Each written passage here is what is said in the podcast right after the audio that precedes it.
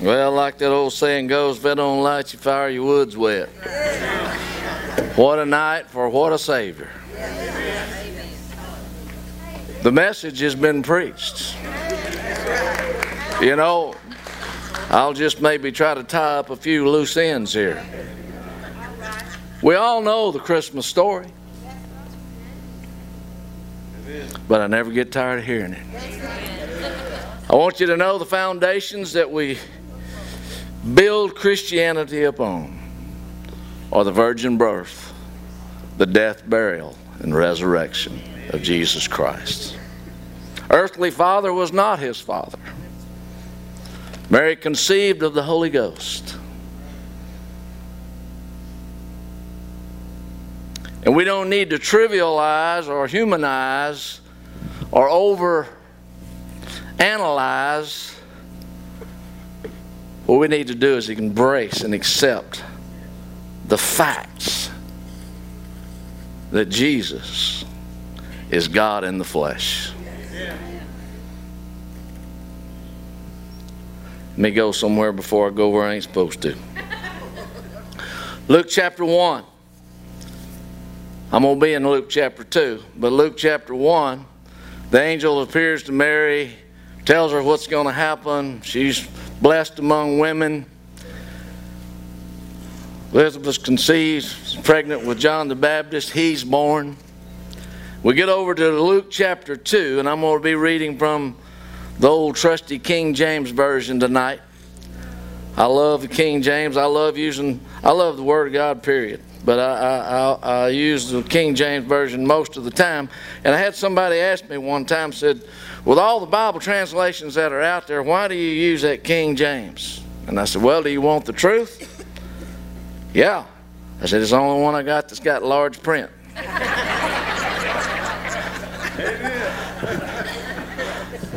Some of you know what I'm talking about. Luke chapter 2. And it came to pass in those days that there went out a decree from Caesar Augustus that all the world should be taxed. Kind of sounds like present day, don't it? And this taxing was first made by Cyrenius, uh, was governor of Syria. And all went to be taxed, everyone to his own city. And Joseph also went up from Galilee out of the city of Nazareth into Judea, unto the city of David, which is called Bethlehem, because he was of the house and lineage of David, to be taxed with Mary, his espoused wife, being great with child.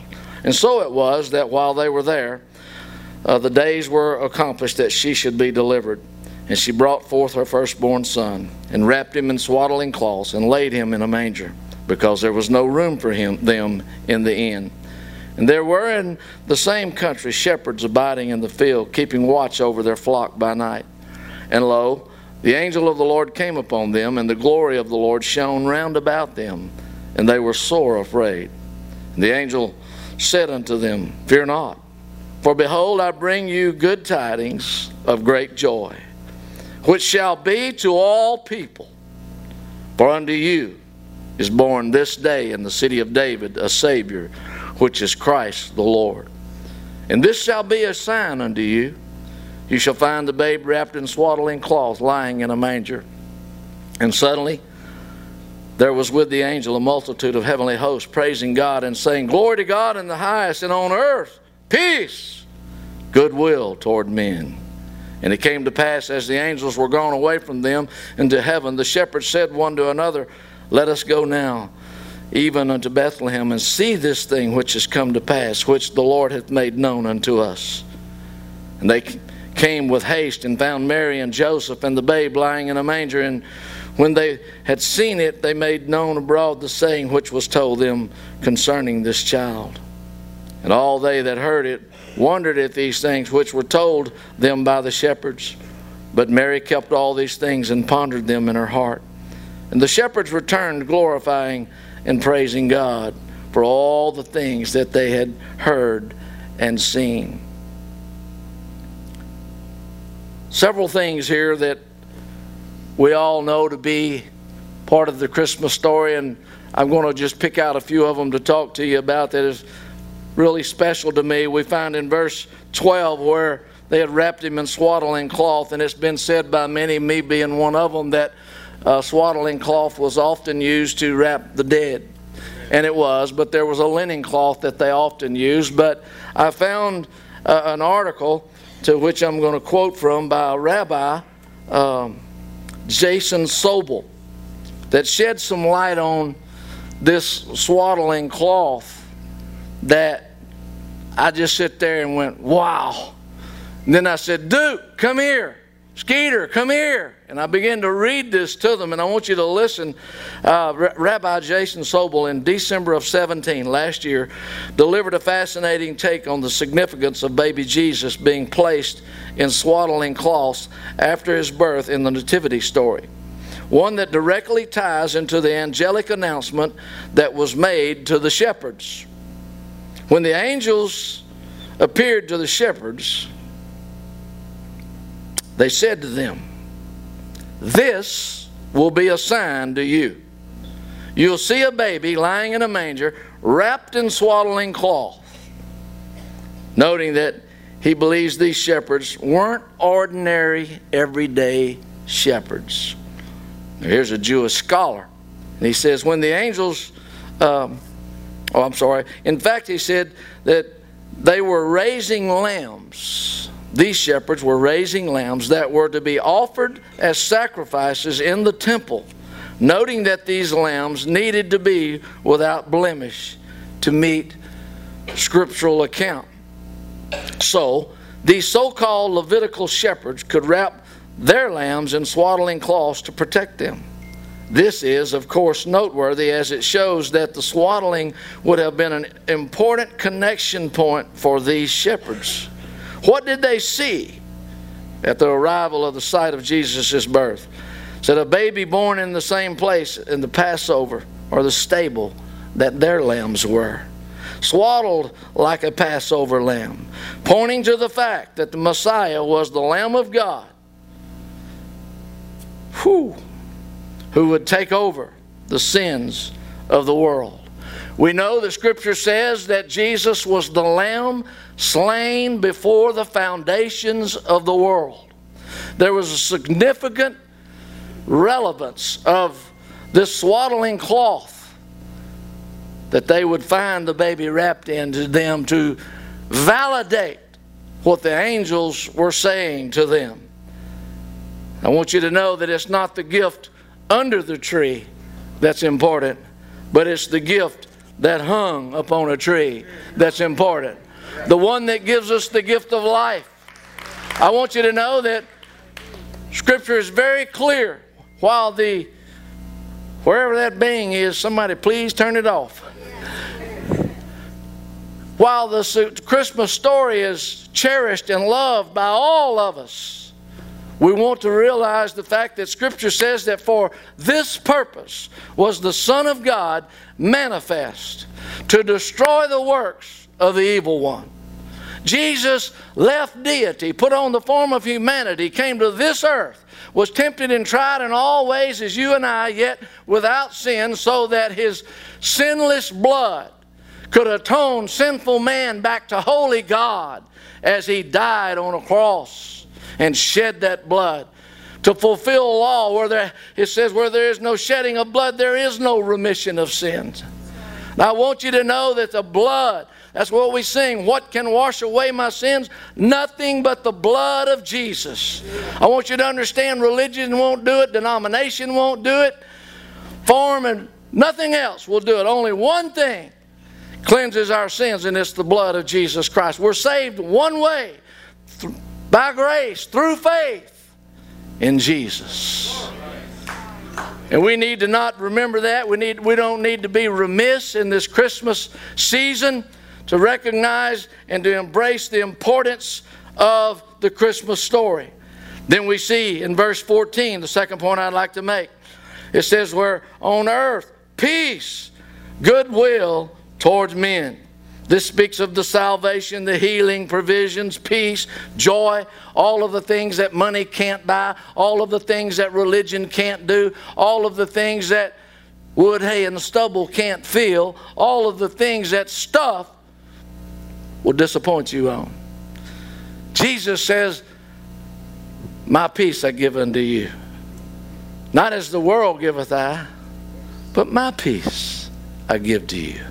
The kind of peace that we see in the New Testament laying in the bow of a ship when there's a tremendous storm going on and they're taking on water to the point that the disciples go to him and wake him up and say, Master, don't you care that we're perishing? And he just says, Peace, be still. I want you to realize that when you have Jesus, who is the Prince of Peace, dwelling inside of you, when you are walking in the Spirit, being fed, led by the Spirit, walking in obedience to the Word of God, no matter what life brings, no matter what the devil sends, no matter what circumstances try to dictate, I want you to understand then are you made strong? And then can you stand in the peace of God, knowing that when the smoke clears and the dust settles and the, the war cease, you win. You're still standing. I'm glad at 100 she can still say amen. Praise the Lord. Then we see in verse 17, when these disciples, when they had seen it, they wanted to go see what had been proclaimed by this angel. They wanted to see it for themselves. I want you to understand you're given that invitation as well. It says, Taste and see that the Lord is good. I want you to understand the word is very clear. It says, I set before you life and death. Choose life. It said, Whosoever will, come. Whosoever will, come. I, am I'm, I'm appalled at, well, I'll get myself in trouble if I go there. I'm appalled at some Calvinists and some people that have the belief that God has predestined who's going to be saved and who isn't. Why did He give us a choice? Why did He say, I said out there, you choose? I want you to understand something. God is omnipotent, He knows everything. Even before it happens, He knows. Now, he looked down through the corridors of time and he know, knew who would and who would not embrace and receive that gift of life, the work of Calvary. He knew who would, but he did not predestine you to go to hell. I want you to understand that. He's predestined one thing according to Romans, for him those that he did foreknow. Don't miss this. To them he also did predestinate to become conformed to the image of his son Christ Jesus. He's destined that when you come to know Jesus that we begin to look like him. He wants us to begin to take on his personality, his traits, begin to speak his language, begin to understand, and to have all the fruits of the Spirit evident through our lives the love, the joy, the gentleness, the meekness, the goodness, the patience. Whoa, we don't like to talk about patience, do we? The temperance, the long suffering. But I want you to understand something. Jesus was fully God, but fully man. We see that evident numerous times, but the most visible in the garden when he's saying, Lord, I really don't want to go to the cross. I really don't want to do this.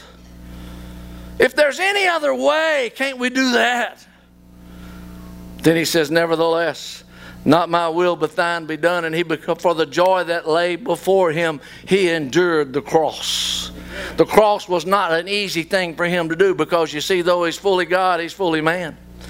He hurt like we hurt. He knows what thirst was. He knows what hunger was. He knew what pain was.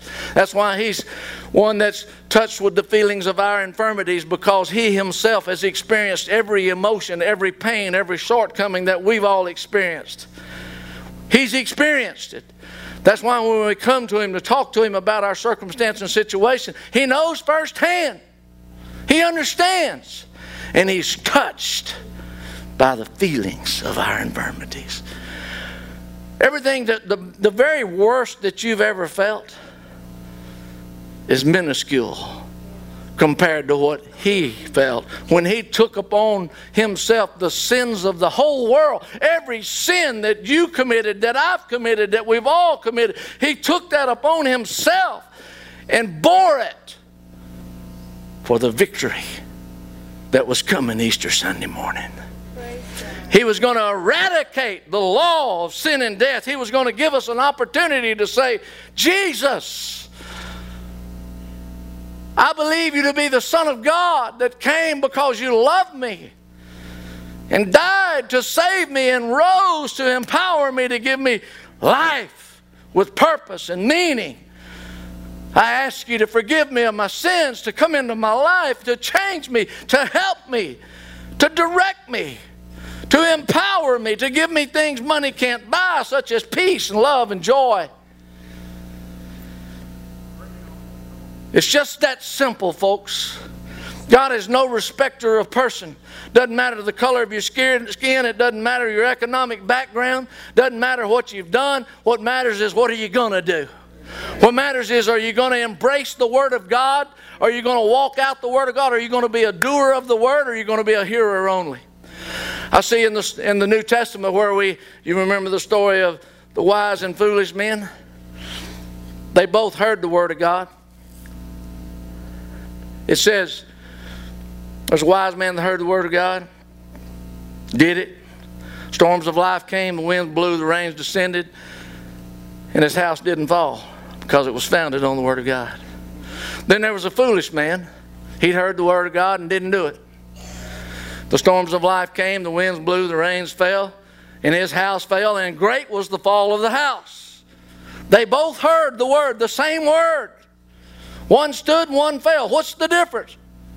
One was obedient to the word of God, the other one was disobedience. We've got to check to see am I doing what I know to do? I've shared this story not long ago. A good friend of mine over here in East Texas, in Carthage, he called me one morning not long after he started his walk with the Lord. And he said, Preacher man, I ain't reading that Bible no more. I said, Really?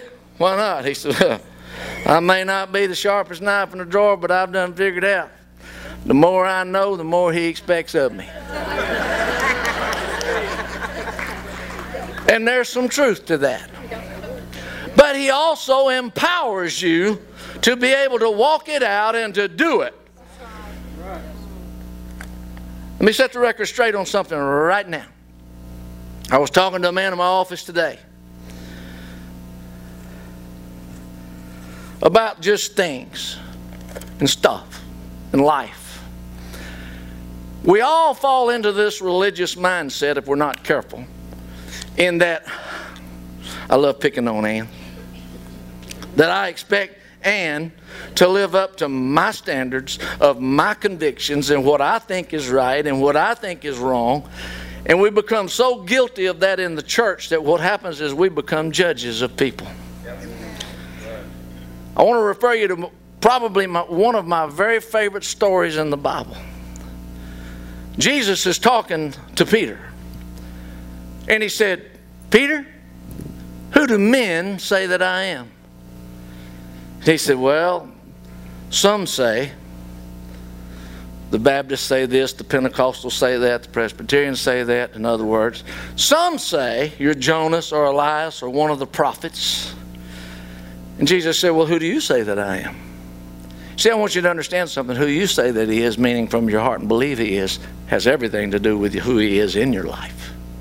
But He said, Who do you say that I am, Peter? And He says, Thou art the Christ, the Son of the living God. Jesus said, Blessed art thou, Simon Barjona, for flesh and blood hadn't taught you to believe this way. Now, there's nothing wrong with good teaching. Don't go out of here and say I'm against that because I'm not. But he says, But flesh and blood hadn't taught you to believe this. But my spirit hath revealed it unto you. And upon this rock I will build my church. What rock is he talking about? Not Peter, who's been called the rock, but he's talking about the rock of revelation, the rock of allowing the Holy Spirit, who is the teacher, to lead, guide, and direct us into all truths and teach us all things. It's when I am so seeking God and spending time in His presence, and the Holy Spirit is revealing things to me from His Word as I read. When that light comes on and it's illuminated, and God begins to form in me the convictions of rights and wrongs and what to do and what not to do, then He'll also empower me to do or not do whatever the case is. I'll give you a classic story. I shared this story today with this gentleman I was talking to. I had led a man to the Lord. He actually won the Southeastern Circuit, circuit in PRCA. And a month or so after he got saved, was going down the road and from one rodeo going to another one, trying to make two in one night. And he reached over and he cut the radio off. And he said, DA, I want to get your opinion on something. I said, Well, what? He said, Is it wrong for me to have a beer? And I said, Well, first of all, my opinion don't matter. It's what's God saying to you. I said, if the Lord is convicting you about stopping drinking, then you need to stop. If He's not, pop the top and take another pull. I turned the radio back on. About 30 seconds down the road, he cut the radio off. He said, Well, I swear I believe he's telling me I need to quit drinking. I said, Well, this much I can tell you. If he's telling you to quit and you're willing to take that step, he will empower you to be able to quit. And that's what I'm telling you in this place tonight.